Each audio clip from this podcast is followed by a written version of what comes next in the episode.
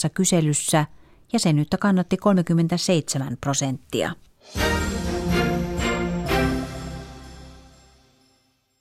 Yle Radio Suomi, ajan tasa.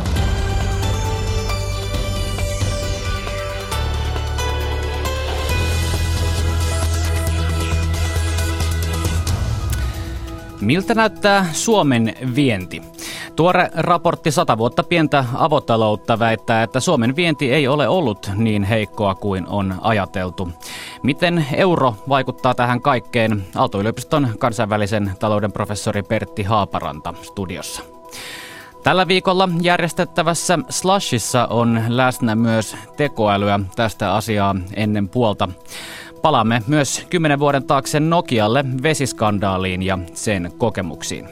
Lähetyksen loppupuolella vielä kolumnistina Heli Vaaranen sekä kuulemme, minkälainen on Ylen uusi draamasarja ja peli 17. Minä olen Tuukka Pasanen, tervetuloa mukaan. OECD on julkaissut juuri tuoreen talouskatsauksensa. Se on ennuste, joka perustuu 35 jäsenmaan antamiin tietoihin. Puhelimessa on nyt katsaukseen perehtynyt finanssineuvos Markus Stenbori valtiovarainministeriöstä. Hyvää päivää. Hyvää päivää. Markus Stenbori, mitä tästä tuoreesta talouskatsauksesta voi päätellä? No, tässä on ehkä kolme keskeistä viestiä talouden tilasta – Ensimmäinen on se, että BKT-kasvu on äh, kiihtynyt ja kiihtyy edelleen, mutta jää kuitenkin edelleen alle äh, kriisiä edeltävän keskiarvon. Eli talous on niin kuin pääsemässä tämmöistä vähän, vähän kovempaan kasvuun, mutta ei kuitenkaan sellaiseen vanhaan hyvään keskiarvoon, mitä oltiin, mihin ehkä oltiin totuttu jo aikaisemmin. Ähm, tällä hetkellä kasvu tukee sekä rahapolitiikka että finanssipolitiikka – mutta yksityisten investointien palautuminen on edelleen vaatimatonta. Ja kolmas keskeinen viesti on se, että hintojen ja palkkojen nousu tulee pysymään hitaana, erityisesti Yhdysvalloissa ja, ja Iso-Britanniassa. Sitten tässä on ää, pari keskeistä riskiä. Korot on poikkeuksellisen alhaalla. Osakemarkkinoiden volatiliteetti on erittäin alhainen. Se on kannustanut tuottojen ja riskien hakemiseen finanssimarkkinoilta, mikä saattaa näkyä näitä finanssi, ää, arvopapereiden äh, hinnoissa. Ja toi, toinen ja kolmas merkittävä riski on yritysten kotitalouksien korkea nopea velkaantuminen, mikä tuo vaaroja tulevaisuuden korjausliikkeelle. Mihin tietoihin tämä ennuste perustuu? No tässä on ennustetta laatii suuri joukko OECDn ekonomistia, siellä on kus, kustakin, maata, kustakin maasta vastaa ää, muutaman ekonomistin tiimi. Ja sitten siellä on, on tota, ää, malleja ja, ja menetelmiä, joilla val, val, varmistetaan, että, että tota, näiden eri tiimien näkemykset on, on globaalisti sopusoinnossa. Eli esimerkiksi jos ennustetaan Yhdysvalloille tuontia, niin, niin se on sopusoinnossa sitten muiden maiden vientiennusteiden kanssa ja niin päin pois. Ja perustuu, perustuu sitten tietenkin historiatietoihin ja, ja mallianalyyseihin ja, ja käsityksiin siitä, miten OECDstä paljon puhutaan, eh, mutta kerrataan vielä kuitenkin, että kuinka yhtenäinen talousalue on kyseessä tai voiko ylipäänsä puhua mistäkään yhtenäisestä talousalueesta, kun puhutaan OECDstä? Kyseessä on 35 jäsenmaata, joiden tota, kehitysaste vaihtelee jostakin, jostakin tota, Kostariikasta Luxemburgiin eh, ja tulotaso myös niin tota, hyvin heterogeeninen. Joka maalla on tietenkin tyypillisesti omat ongelmansa – OECD tekee tämän siis globaalin talouskatsauksen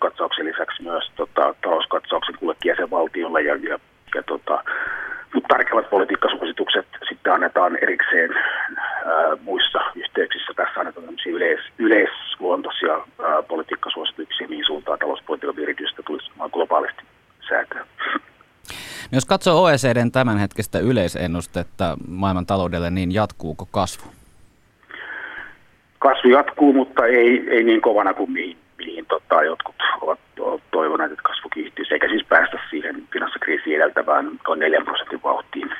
Jäädään vähän sen alle 3,7-3,6 prosentin tasolla.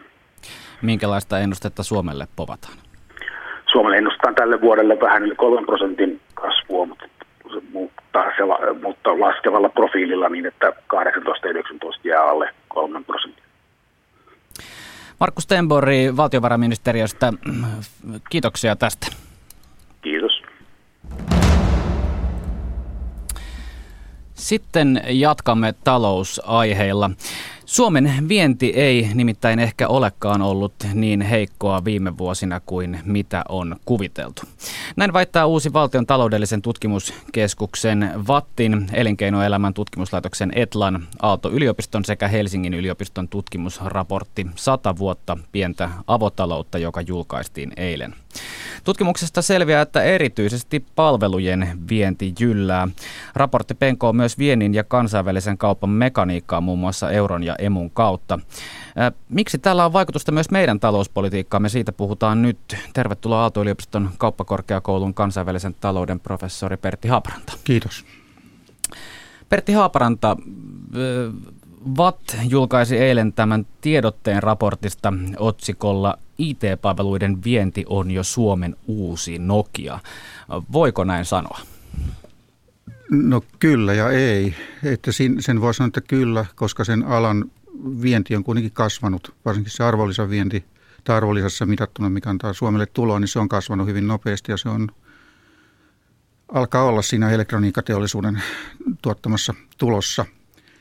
Mutta ei sitä voi sanoa Nokian, koska tässä on paljon yrityksiä. On näitä pelifirmoja kaiken kokoisia ja on Nokia edelleen itsekin siellä mukana ja kaikkea tällaista. Niin sekä että, mutta kyllä se on nyt, ainakin se herätti huomiota. Ö, mutta onko, onko todella niin, että tämä Nokia jättämä aukko on nyt jollakin tasolla paikattu?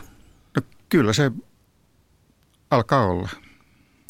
Niin tässä raportti kertoo, että IT-palvelut ovat hyödyketasolla tarkasteltuna Suomen toiseksi suurin viennin arvonlisän lähde. Suurin on siis perinteisesti ja edelleen paperiteollisuuden tuotteet, mutta tämä ero on jo melko pieni. Paperi kattaa viennin arvonlisästä 13 prosenttia, kun IT-palveluiden vienti kattaa nyt jo 11,4. Nämä luvut ovat siis vuodelta 2016. Raportissa sanotaan myös, että Nokian romahdus vei lyhyessä ajassa vuoden 2008 finanssikriisin jälkeen peräti 5 miljardia euroa viennin arvonlisäyksestä, mutta tämä korvautui jo muutamaa vuotta myöhemmin. Tuntuu siltä, että tätä raporttia lukiessa tätä asiaa ei olisi erityisemmin pidetty esillä. Ei sitä ole pidetty esillä. Yksi ihan sellainen perussyy on se, että nämä tällaiset niin kuin hyvin paljon esimerkiksi tilastokeskus, kun se on ilmoittaa, että vienti kasvaa, niin se, se puhuu tavara, tavaroiden viennistä. Ja ihan otsikkopohjalla, kun katsoo siellä tehtyjä näitä niin tiedotteita, ne, ne puhuu, puhuu viennistä ja ne mainitsee tekstissä aina, että on tavaroiden viennistä. Palveluista on hankalampaa saada tietoa.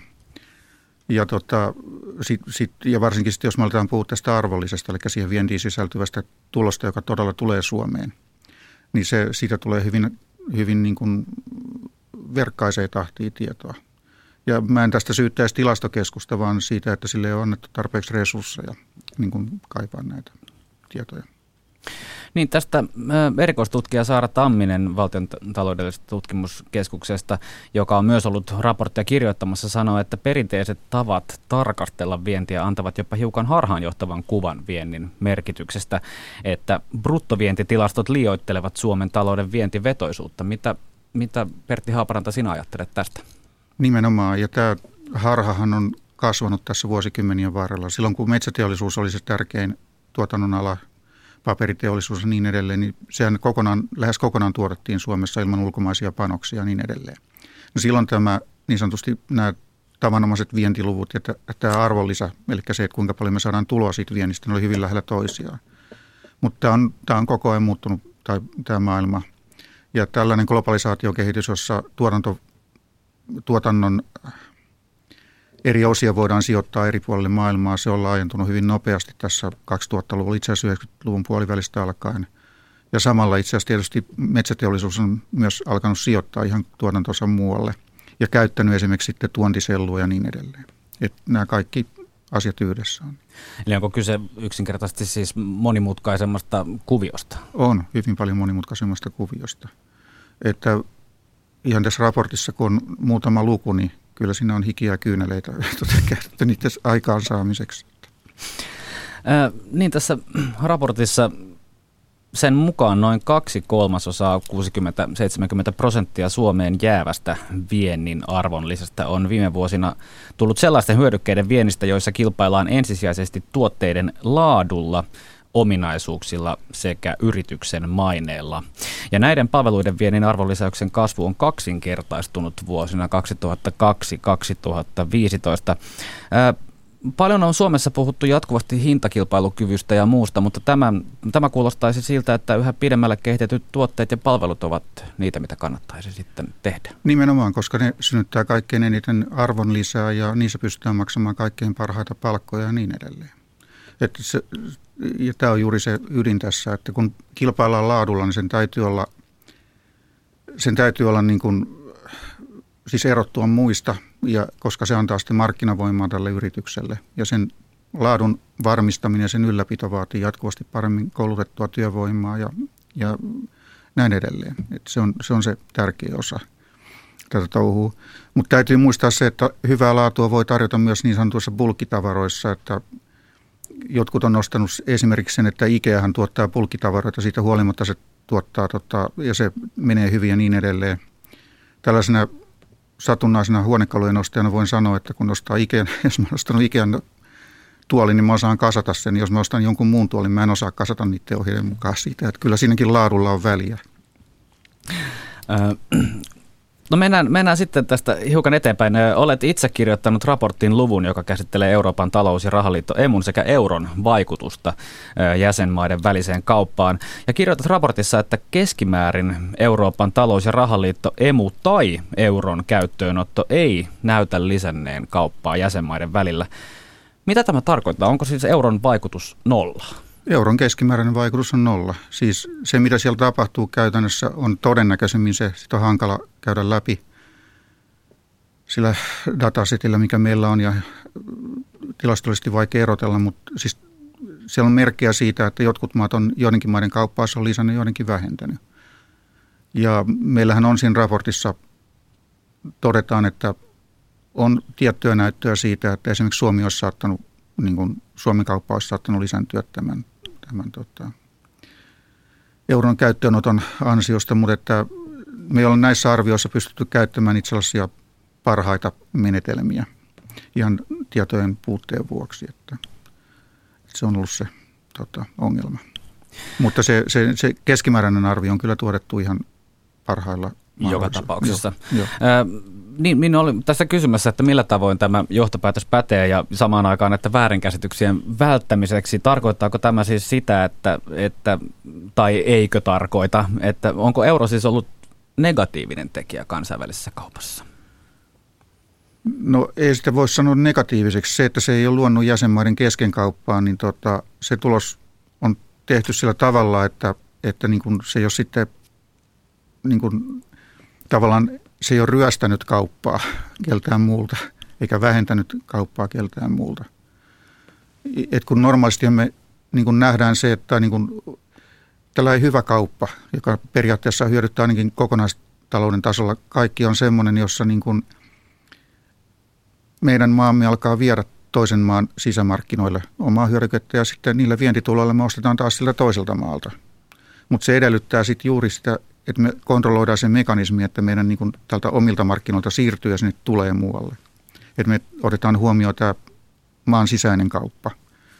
Ja aika usein tätä ei voida tehdä, että se kaikki data ei anna siinä myöten. Ja niin kuin me yritettiin arvioida vaikutuksia eri yksittäisille eri maille, niin me tehtiin niin, että me muodostettiin kullekin maalle ikään kuin se loppu euroalueen maat niin kuin yhteiseksi komposiitiksi. Mutta sille komposiitille ei voinut luoda tätä sisäkauppaa. Se on niin, siinä datassa ei ollut sellaista mahdollisuutta. Niin sen takia siinä niin kuin se tavallaan se kaupan luonne sitten hämärtyy, että onko se tällaista hyvää kauppaa vai huonoa kauppaa. Mutta joka tapauksessa tämä keskinäisessä tilanteessa nolla. Niin, niin. Kyllä. Äh, niin, kirjoitat myös, että, että Suomelle vaikutukset ovat hyvin heterogeeniset, eli moninaiset. Toisaalta on tullut hyötyjä ja toisaalta haittoja, kuten tuossa mainitsit, että mm. on voinut jäädä hiukan plussankin puolelle. Mm. Ö, miten, miten tässä sitten tosiaan on käynyt? Onko, jääkö Suomi tähän nollaan?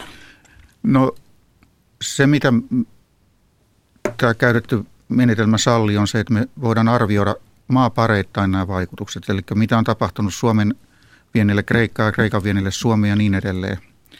Ja niissä tarkasteluissa niin kuin näkyy oikein hyvin se, että kuinka tämä palveluiden, erityisesti IT-palveluiden kauppa, niin lähes kaikkien kauppaparien kanssa niin Suomen kauppa oli ja vienti oli noussut.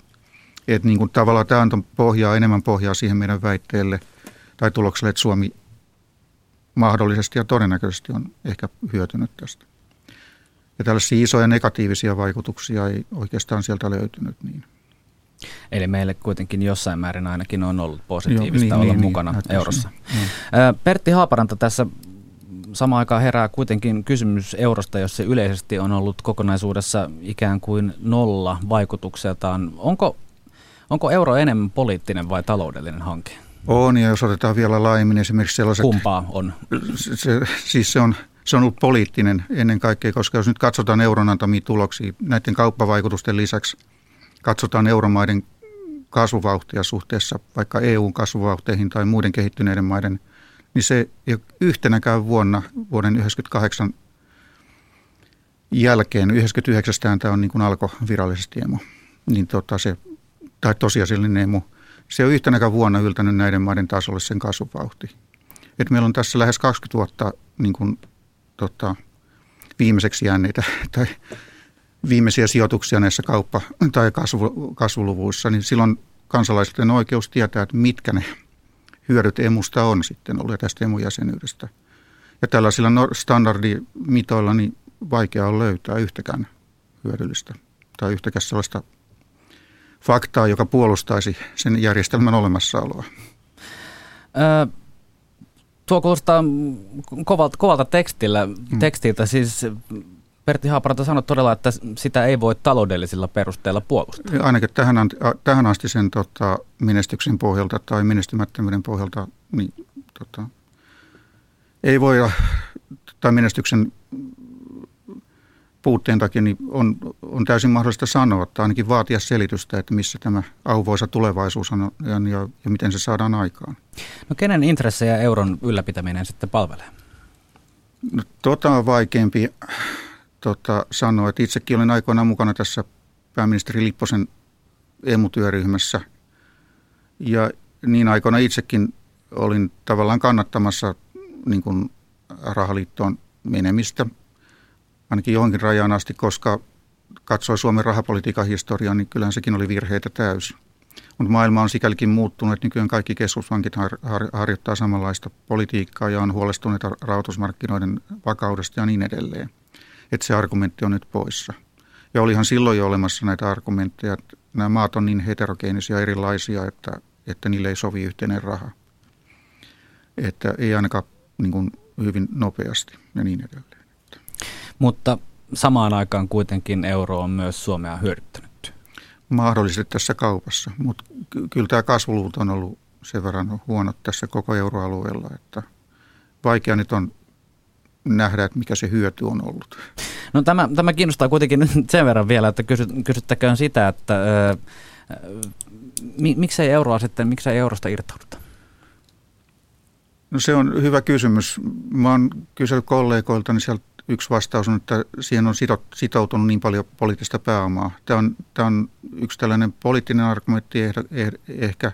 Toisaalta se on myöskin sen sanomista ehkä, että tässä on hyvät mahdollisuudet saada järjestelmä korjattua jossain äärellisessä ajassa. Mutta on siinä myös sekin tietysti otettava huomioon, että jos alettaisiin puhua ihan vakavissaan euroalueen hajoamisesta tai hajottamisesta ja hajottamisesta erityisesti, niin se aiheuttaisi rahoitusmarkkinoilla kyllä huomattavan sekamelskan, mutta toisaalta jos ei nyt euroalueelta sen niin sanottuja valovikoja korjata, niin kyllä sekin ennen pitkään johtaa kriisiin. Ja jos päästäisiin edes ensi alkuun yksimielisyyteen siitä, mitä ne valuviat ovat, niin tota. Mutta on siellä menty eteenpäin. Esimerkiksi tämä pankkiunioni, jos siihen vielä tulee se talletusvakuutusjärjestelmä, niin kun, joka on se viimeinen osa sitä, niin kyllä se nyt on, ei se ratkaise sitä, mutta kuitenkin se on huomattava parannus. Aalto-yliopiston kansainvälisen talouden professori Pertti Haaparanta, loppuun vielä lyhyesti.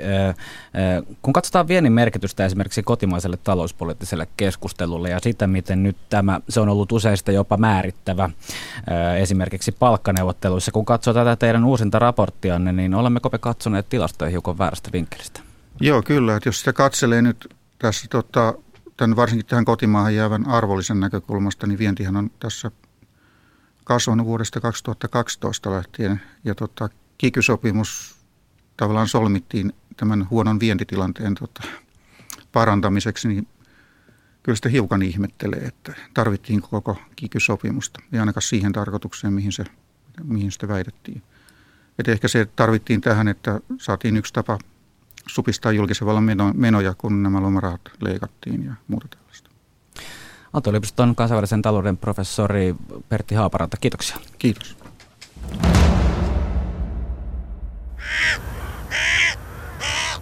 Mitä te tekisitte, jos talo olisi niin huonokuntoinen, että kerta kaikkiaan ei oikein tietäisi, että mitä pitäisi tehdä? Uskoisitteko, että voitte kunnostaa sen? Jarmo Koistinen on kuitenkin unelmien äärellä. Vihdin Vanjärvellä, hienossa paikassa, hänen mielestään ihan kunnon rakennus. Jos et kuullut luontoretkeä sunnuntaina, niin kuuntele Pareenasta. Mies on tosiaan unelmien äärellä. Luontoretki Yle Areena. Yle. Radio Suomi. Tällä viikolla järjestettävä kasvuyritystapahtuma Slash kokoaa jälleen suuren joukon teknologiayrittäjiä Helsinkiin. Slashiin osallistuu myös Ekonomia 1 Iris AI startup-yrityksen perustaja Maria Ritola. Hänen yrityksensä käyttää tekoälyä tutkimustiedon käsittelyssä. Päivi Neitiniemi haastattelee. Slasissa yrityksenne on esimerkkiyritys uudenlaisesta kasvuyrityksestä. Yritysideanne käyttää tekoälyä tutkimustiedon etsimisessä ja hyödyntämisessä. Kertokaa vähän tarkemmin tästä yrityksestä. Joo, eli me perustettiin yritys kaksi ja puoli vuotta sitten. Meidän tavoitteena tosiaan on opettaa konetta lukemaan ja ymmärtämään tieteellisiä tietoja ja tieteellisiä sisältöjä. Erityisesti tutkimuspapereita, mutta myöskin patentteja, sanotaan vaikka yritysten sisäisiä tuotekehitysmemoja. Ähm, tavoitteena on auttaa tutkijoita nopeuttamaan tieteellistä prosessia, erityisesti siinä hakuvaiheessa tässä vaiheessa. Eli, eli, eli, eli että kun ähm, joka päivä julkaistaan valtava määrä tieteellistä tietoa, niin me autetaan tutkijoita ymmärtämään, että, että mikä siellä on kiinnostavaa juuri niitä ongelmia ajatellen, mitä he yrittävät ratkaista. Yksinkertaisin, äh, yksinkertaisin määritelmän mukaan tekoäly on tietokone tai ohjelma, joka kykenee älykkäiksi laskettaviin toimintoihin. Äh, miten riittävä tämä määritelmä mielestäni on? kun ohjelmiston avulla ei pysty tekemään jotain toimintoa, on ajateltu, että tähän tarvitaan tekoälyä. Mutta siinä pisteessä, kun se kone oppii tekemään sen jonkun asian, onkin sanottu, että no ei tämä ole tekoäly. Tämä on vaan näitä tällaisia laskennallisia menetelmiä ja algoritmeja, jotka on ollut käytössä jo pidempään. Ähm, eli tota, tämä niin määritelmä on haastava. Sen vuoksi se syy siihen, minkä takia tekoälystä on sit erityisesti viime, vuonna, viime vuosina paljon puhuttu, liittyy koneoppimiseen ja erityisesti syviin neuroverkkoihin. Entä millaista on tekoälyn älykkyys verrattuna ihmisen älykkyyteen? No tällä hetkellä tekoälyn älykkyys on sitä, että, että se kone pystyy löytämään suuresta määrästä tietoa, säännönmukaisuuksia ilman, että me ihmiset sanotaan sille koneelle, että näitä asioita sinun täytyy täältä datasta etsiä. No, tämä käyttämänne tekoäly on tähän mennessä lukenut yli 30 miljoonaa tutkimuspaperia. Nyt se on siis eräänlainen tutkimusassistentti, mutta miksi se on parempi? Onko se vain siksi, että se pystyy nopeammin lukemaan enemmän? Meidän tavoitteena on rakentaa tälle, tälle koneelle kontekstuaalista ymmärrystä. Eli se, mitä me tehdään, on, että me rakennetaan erilaisten algoritmien kombinaatiosta sormenjälkeä tieteellisille dokumenteille. Ja sitten me aletaan matchaamaan näitä tieteellisten dokumenttien välisiä, sormi, välisiä sormenjälkiä toinen toisiinsa.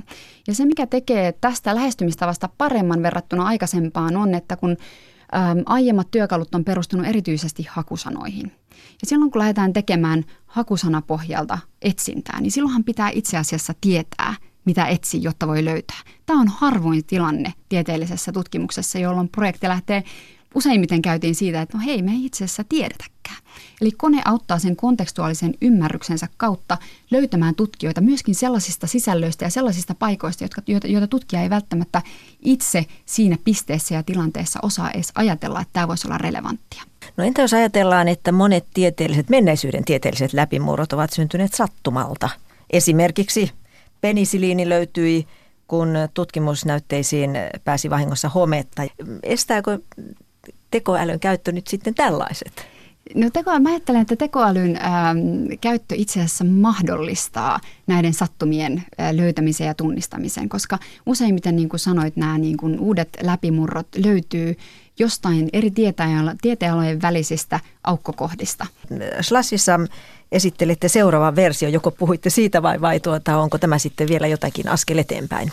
No Slashissa e- esitellään meidän 4.0-versio, joka auttaa tutkijaa tutkijaporukkaa sekä yliopistossa että yrityksissä ähm, tekemään kirjallisuuskatsauksen itse asiassa alusta siihen saakka, että, että, tota, että kädessä on juurikin ne tieteelliset julkaisut, jotka täytyisi niin kokonaisuudessaan lukea.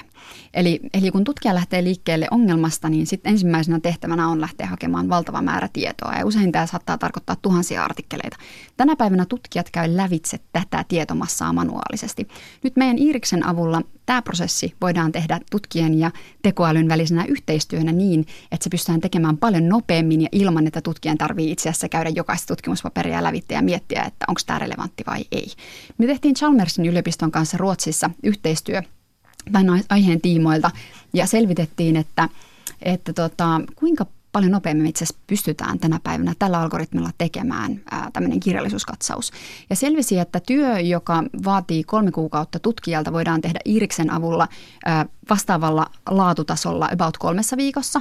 Ja jos 90 prosentin luottamustaso on okei, niin silloin se saman työn pystyy tekemään kahdessa kolmessa päivässä. Eli merkittävä, merkittävä no, nopeuden suhteen ainakin. No entä, entä kun nyt puhutaan tekoälystä tavallaan tutkimusassistenttina, niin onko se pian tutkijana tutkijan paikalla?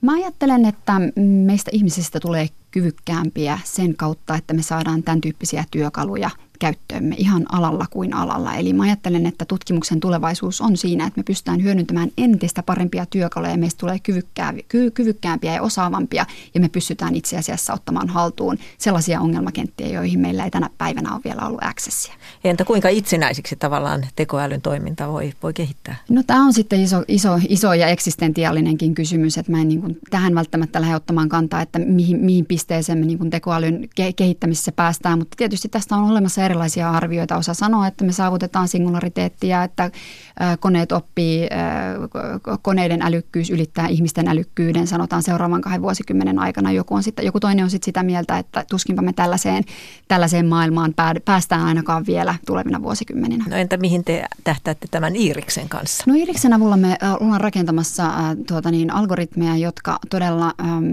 alkaa ensin tunnistamaan hypoteeseja tutkimuspapereissa ja sen jälkeen yhdistelemään hypoteeseja eri tutkimuspaperien välillä. Näin voidaan arvioida sitä, että hei, että minkä tyyppisiin oletuksiin nämä, tämän tyyppiset ja tämän kategorian tutkimukset nojaa. No entäs sitten tämän tyyppiset tutkimukset?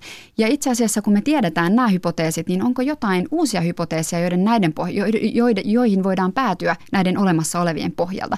Eli sitten sanotaan 6-8 vuoden sisällä tavoitteena on itse asiassa rakentaa konetta, joka alkaa luoda uusia hypoteeseja. Ehdottaa niitä ehkä ihmistutkijalle, joka sitten miettii, että no voisiko näitä lähteä testaamaan.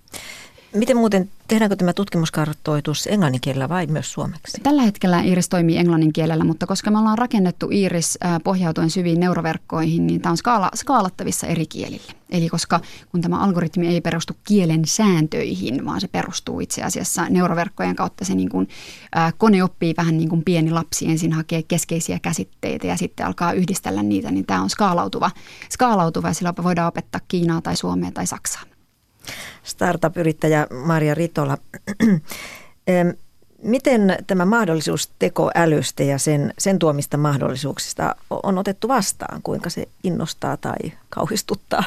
Se on otettu vastaan suurella, suurella innolla ja entusiasmilla. Viimeisen seitsemän, kuuden vuoden aikana ollaan nähty merkittäviä läpimurtoja kuvan tunnistuksessa, tekstin ymmärryksessä, puheen tunnistuksessa. Ja tämä on mahdollistanut monien sellaisten sovellusten rakentamisen, mitä aiemmin ei ehkä edes ajateltu, että koneet pystyy niin tekemään. Me ollaan pystytty rakentamaan – sovelluksia, jotka äh, tunnistaa paremmin syöpää tai, tai, äm, tai keuhkokuumetta kuin, kuin lääkäriä. Me ollaan pystytty rakentamaan sovelluksia, jotka äh, säästää energiaa merkittävästi, tai nyt sit, ai, puhumattakaan itseohjautuvasta liikenteestä, joka on nyt ottamassa ensimmäisiä askelia. Tämä on mahdollistanut siis lyhyessä ajassa suuria edistysaskelia, ja, ja kyllä mä ajattelen, että tulevaisuudessa, kristallipalloon on vaikeaa katsoa, mutta että tulevaisuudessa tekoälyn avulla pystytään ratkaisemaan yhä monimutkaisempia ongelmia toki tähän liittyy sitten tämä keskustelu siitä, että no miten meidän työn sitten tulevaisuudessa, tulevaisuudessa käy ja Varmasti on näin, että, että tota, työtehtäviä,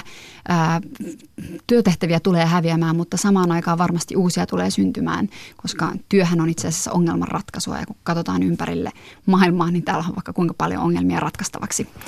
Niin itse asiassa Maria Ritola olette sanonut, että haluatte edistää tieteen hyödyntämistä ja maailman suurten ongelmien ratkaisua tekoälyn avulla. Mikä on visionne tässä?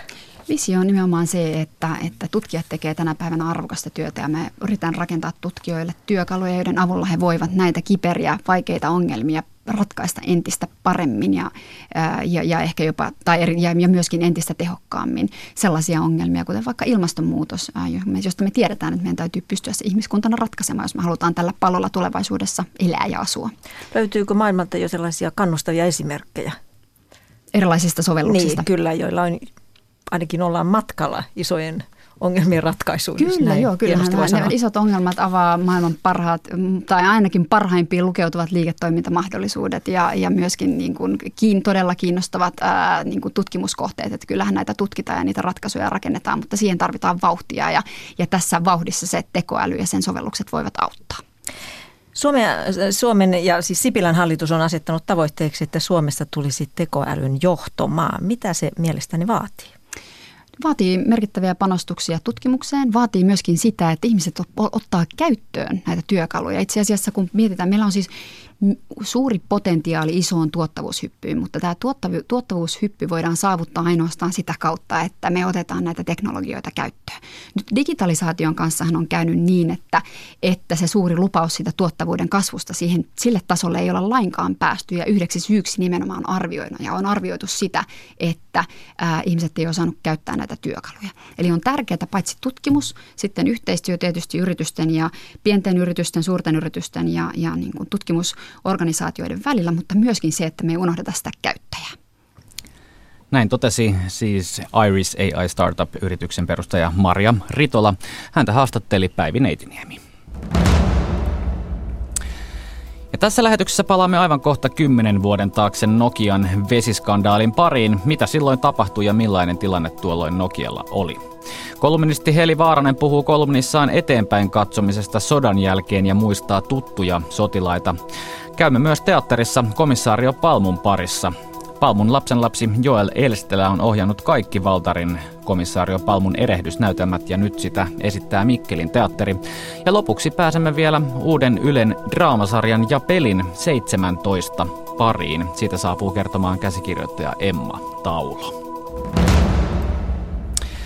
Nokian vesiskandaalista on kymmenen vuotta. Pirkanmaalaisen kaupungin vesijohtoverkostoon pääsi satoja tuhansia litroja jätevettä ja virheestä ei tiedotettu ripeästi. Tuhansia ihmisiä sairastui. Vesi oli kuukausia käyttökielossa ja asian selvittely kesti kauan. Heli Mansikka haastattelee seuraavassa Johanna Hulkko-Kallioniemeä, joka kertoo omistaja perheensä kokemuksista.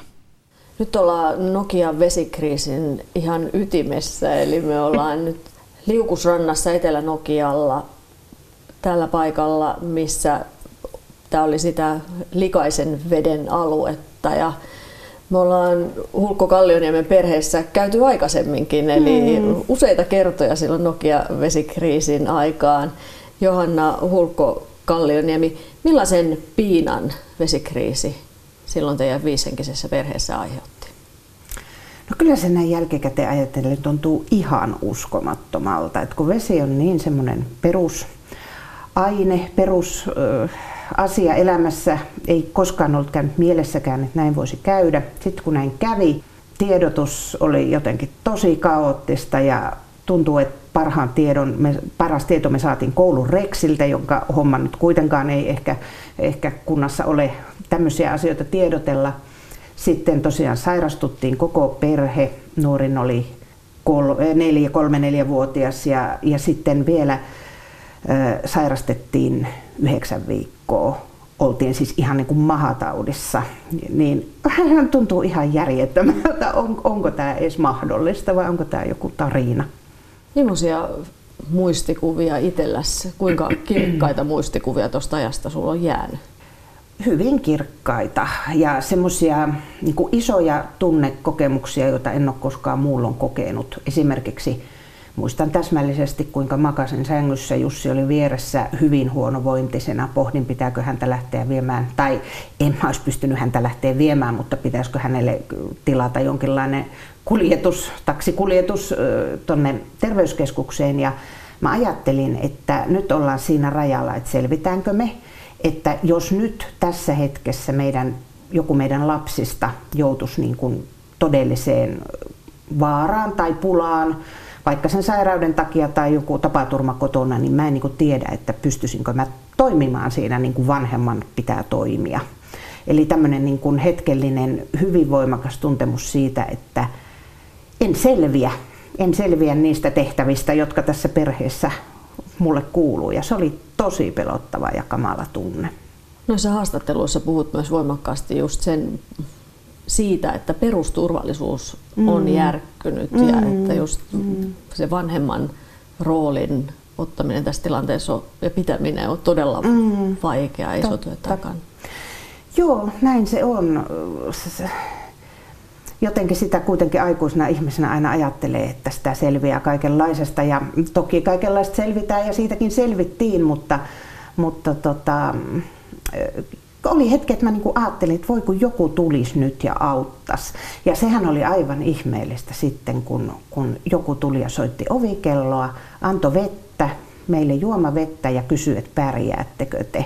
Se oli aivan ihmeellistä, että, että nämä, nämä vapaaehtoiset, jotka kiersi kiersi vettä jakamassa ja, ja oikeasti kysyivät tämän kysymyksen ja varmasti, äh, varmasti vähän liiottelin, kun sanoin, että juu, kyllä me pärjätään.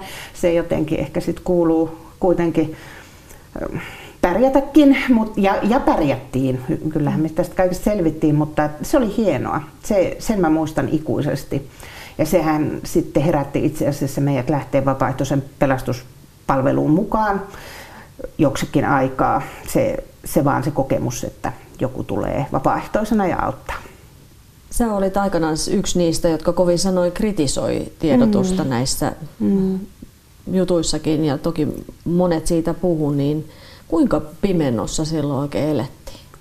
Kyllä se oli tosi, tosi hassua ja niin kuin, tietenkin se pienessä kaupungissa se jotenkin henki löytyy ja, ja nyt mä olen jo paljon lempeämpi ja ymmärtäväisempi, että, että aina nämä tehtävät ei ole kauhean helppoja, mutta kyllä mä olin silloin vihanen itsekin toimittajana ja kirjoittajana oli kuitenkin tietoa ja käsitystä siitä, miten kriisitiedottamista pitäisi hoitaa ja kyllä se valitettavasti edelleen siltä tuntuu, että se meni aika lailla pieleen, mutta taas voi positiivisesti ajatella, että sen jälkeen kuitenkin näissä asioissa tapahtuu muutoksia ja ihan niin kuin valtakunnallisesti näitä kriisitiedottamisen sääntöjä ja, ja ajatuksia on kehitetty edelleen ja mun mielestä siitä on tehty tutkimuksiakin, miten ne asiat etenevät ja näin, että aina kun jotain sattuu, niin sitten jotain myös opitaan.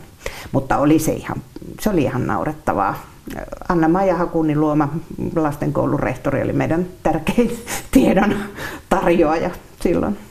Ja nyt tietysti tämä nykyisen sosiaalisen median aikaan niin tuntuu hassulta, että, että silloin tosiaan niin kuin tietoa oli vaikea, vaikea saada. Ja, ja että, mutta semmoisia yhteisöjä ilmeisesti syntyi, että täälläkin teillä oli aika voimakas ja aktiivinen tämmöinen oma tiedotusrinki, että viestitte joo. keskenänne niin kuin lasten joo. vanhemmat ja muut.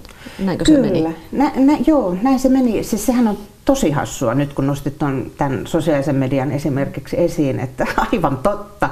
Silloin ei, ei saatu edes sitä hätätekstiviestiä aikaiseksi, että oltaisiin saatu se ajan yhtä nopeammin se tieto. Maailma oli tosi toisenlainen silloin. Mutta kyllä joo, me ystävien kanssa tietysti viestiteltiin, miten teillä voidaan. Ja siis tähän liittyy tämmöisiä surkuhupaisiakin koke- tai asioita, kun, kun tuota, ystäväni oli saanut tekstiviesti, hänen kännykkänsä oli kilahtanut tekstiviesti, niin hänen lapsensa olivat kysyneet häneltä, että kävikö Johanna taas vessassa, koska sitä raportoitiin aina tätä, että mikä nyt on niin kuin tilanne kummassakin päässä ja perheessä kummassakin päässä.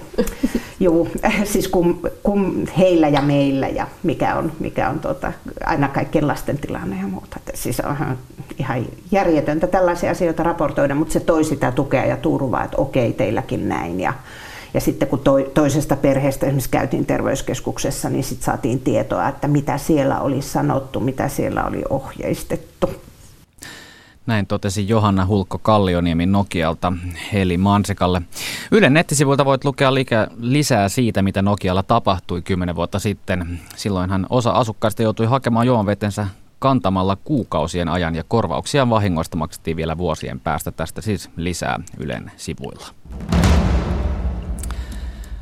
Katsotaan eteenpäin. Se oli ajan henki sodan jälkeen. Työ täytti päivät. Sodasta ei puhuttu, nälkäisenä mentiin nukkumaan ja yöllä nähtiin pain- painajaisia. Heli Vaaranen muistaa kolumnissaan tuttuja sotilaita. Muistan erityisesti rapisevan hiekan pitkillä käytävillä. Lasten olisi niin tehnyt mieli hyppelehtiä pitkin tasaisia, haravoituja, risteileviä käytäviä, mutta äiti sanoi, ei saa juosta. Me lapset olimme aivan hiiren hiljaa ja katselimme vanhempiemme vakavia kasvoja ja maassa makaavia kiviä, joissa oli sama sukunimi kuin minulla. Kirkkopyhinä vanhempani veivät meidät, koko nelilapsisen perheen, Jumalan palvelukseen isän lapsuuden kodin lähikirkkoon. Kirkon kellojen vielä soidessa koko perhe lähti hitaasti kävelemään sankarihaudoille. Vasta vuosien saatossa uskalsin kysyä, mitä siellä oli.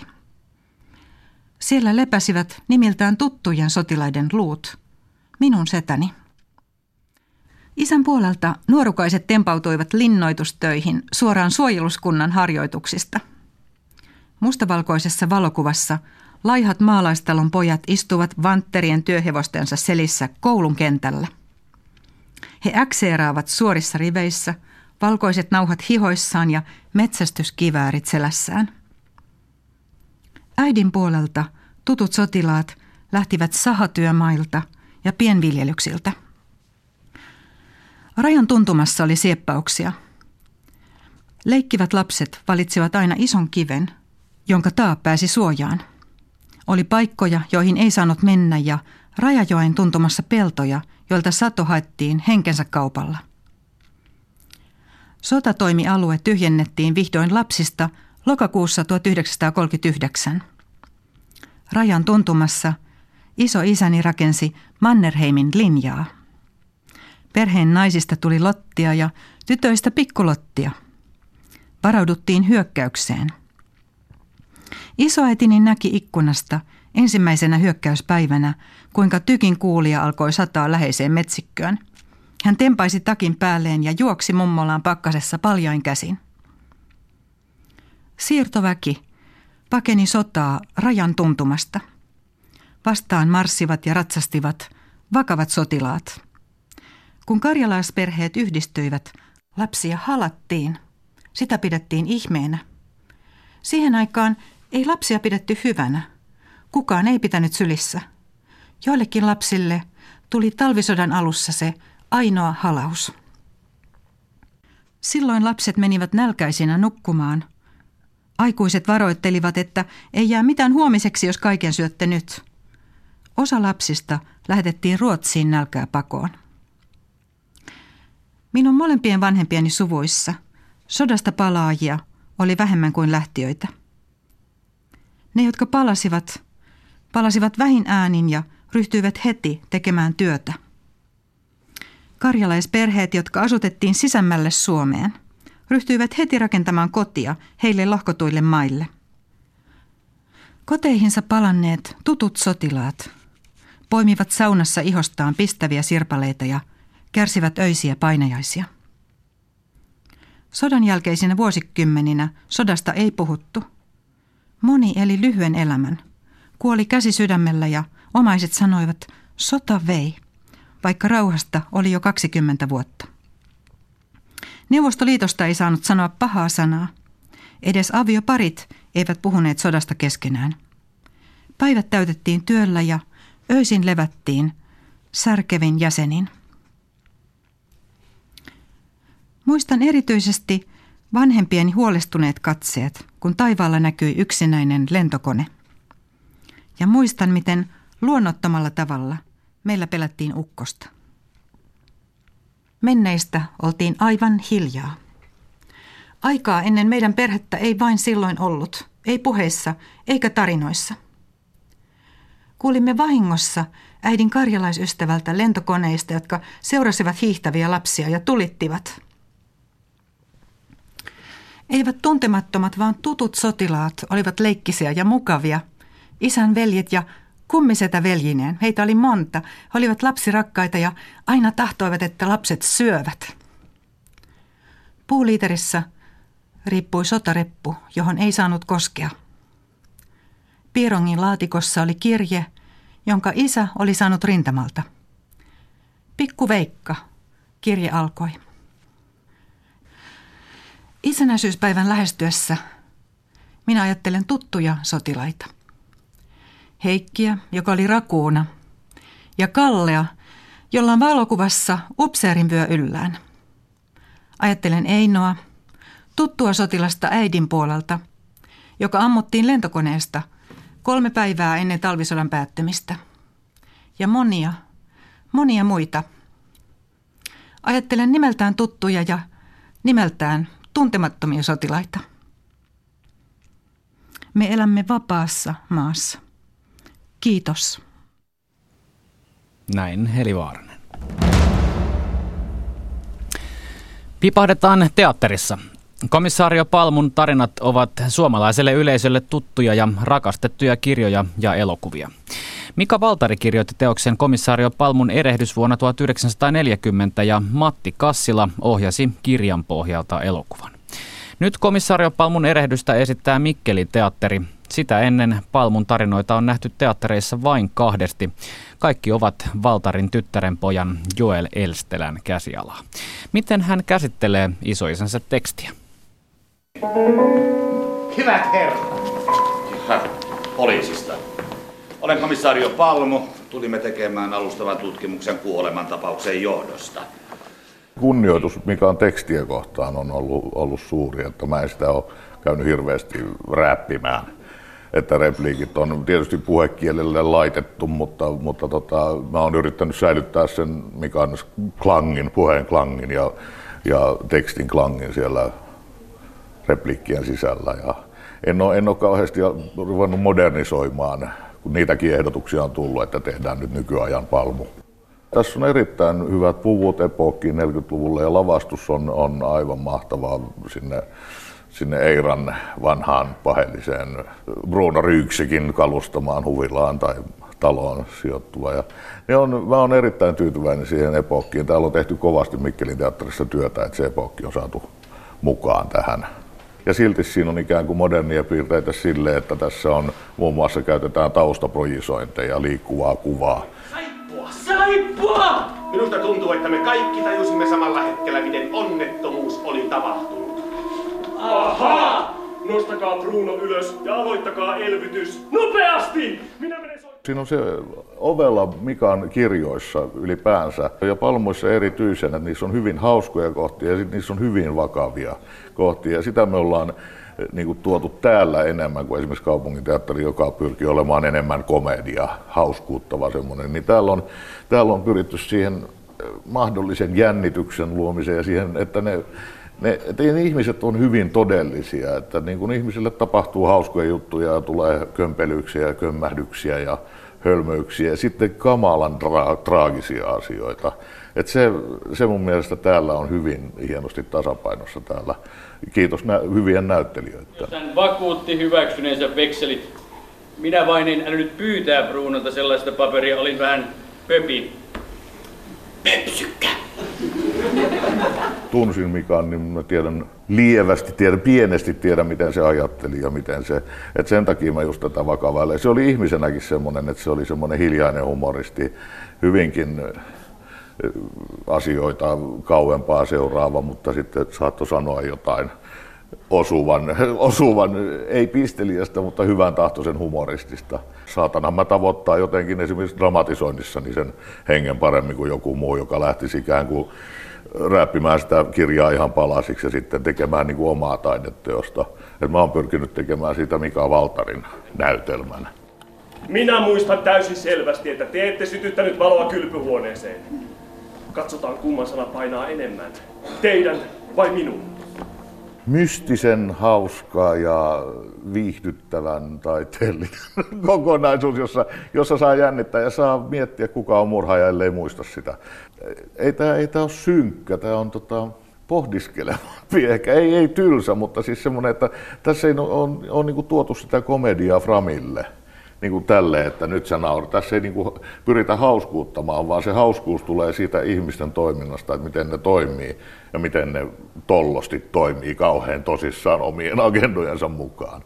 Olen haltioistani neroutenne edessä. Päästä rottalauma sisään. Ja kyllä.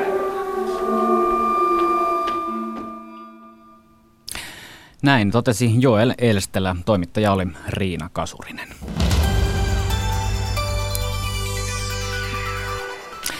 Ja sitten hyppäämme ajan tasassa uuden Ylen draamasarjan ja pelin pariin 17 on uusi dokumentaarinen draama, joka nivoo yhteen kaksi tarinaa vuodelta 1917. Suomi sataa hoetaan nyt joka tapahtumassa ja tuotteessa ja tämäkin kyllä toisaalta liittyy hiukan tähän. Tervetuloa studion käsikirjoittaja Emma Taulo. Kiitos. Emma Taulo, mikä on 17 ja miksi? 17 on dokumentaarinen draamasarja, joka kertoo vuodesta 1917. Siksi, että niin kuin äsken sanoit, Suomi sataa tuutataan nyt joka paikassa, mutta tosi usein keskustelussa puhutaan talvisodasta, puhutaan jatkosodasta ja Suomen itsenäistymiseen liittymiskysymyksissä puhutaan enemmän siitä kuin siitä, mitä oikeasti tapahtui sata vuotta sitten. Niin, eli nyt kiinnitetään huomiota siihen, mitä tosiasiassa itsenäistymisen aikaan tapahtuu. Juuri näin, ja se kertoo siis siitä itsenäistymisen vuodesta, yhdeksästä kuukaudesta vuonna 17. Millainen sarja oikein on kyseessä ja kenelle se on suunnattu? Äh, sarja on suunnattu kaikille, jotka o- ovat yhtään kiinnostuneita historiasta ja, ja draamasta ja siitä, mistä niin kuin Suomen itsenäisyys on, on lähtenyt liikkeelle. Se kertoo siis kahdesta eri näkökulmasta siitä itsenäistymisestä. Toinen on nuorten tyttöjen tarina, fiktiivinen, ja toinen on ä, oikeiden henkilöiden tarina, poliittisen niin kuin, ä, juonen, juonen tarina, joka kerrotaan Oskari Tokoin näkökulmasta. Miksi tämmöisiin ratkaisuihin päädyttiin? No me haluttiin kertoa historiaa niiden näkökulmasta, joiden äänet ei useinkaan pääse kuuluviin. Ja tässä tapauksessa kyseessä on siis naiset, nuoret naiset – ja sitten toisaalta myös sen vuoden 18 häviäjät. Eli, eli tota, siksi Oskari Tokoi, jonka maailman ensimmäinen sosialistinen pääministeri, joka sitten nousui ja tuho tässä kerrotaan tässä sarjassa. No millaista oli elää vuonna 1917? No se varmaan riippui siitä, että, että kuka olit, olit vuonna 17 että, että tota, ja kummalla puolta, puolta pitkää siltaa esimerkiksi niin kuin asuin, että meillä on tässä niin kuin tavallaan tosi suojattua elävää, elä, elänyt porvarityttö ja sitten meillä on toisaalta sitten tota, sosialistipoika, joka, joka tulee sitten sieltä niin kuin ihan tosi kurjemmista olosuhteista, mutta vuosi oli, oli tota hektinen, yllättävä, arvaamaton, sattumia täynnä ja, ja, ja tosi niin kuin dramaattinen sielläkin ovat siis kuitenkin omat sankarinsa ja omat kapinallisensa. Joo, juuri näin. Ja se, että, että ehkä, ehkä ne niin kuin siinä kohtaa vielä 17, niin mitkään jakolinjat ei välttämättä olleet vielä niin kuin ihan kauhean selviä. Ja oli paljon ihmisiä, jotka ei halunneet vielä olla millään puolella tai, tai muuta, jotka sitten ehkä ajatuivat tai laitettiin tai lokeroitiin ja, ja muuta. Ja kaikilla poliittisellakin tasolla oli sama päämäärä Suomi itsenäiseksi ja vapaaksi, mutta sitten ne keinot, että miten siihen päästään, niin siitä oltiinkin sitten aika nopeasti eri mieltä. No jos ajattelen nyt tuota aikaa ja, ja nykyihmisen perspektiiviä siihen, miten nyt katsoo ajassa taaksepäin, mitä siinä on vaikeinta ehkä ymmärtää? No ehkä siinä on, on niin kuin vaikeaa ymmärtää tai, tai mikä oli, oli niin kuin mulle ainakin yllätys on se, että, että kuinka, kuinka venäläinen Suomi todella oli ja kuinka, kuinka kansainvälinen Helsinki oli siihen aikaan. Ja, ja sitten toisaalta se, että, että miten, miten jotenkin köyhää ja kurjaa se sitten todella köyhillä ja kurjemmilla niin kuin oli, että, että tota, ei se nyt ehkä ollut yllätys, mutta se tässä konkretisoitui tämän niin kuin työn aikana. Että, ja, ja jotenkin tosi paljon asioita tapahtui ja tosi monimutkaisia poliittisia ja yhteiskunnallisia muutoksia tosi lyhyessä ajassa ja piti tehdä aika nopeasti aikamoisia päätöksiä. Ja siellä tehtiin myös tosi paljon virheitä. Tähän sarjaan liittyy myös peli. Kuunnellaan pieni audio, miltä kuulostaa.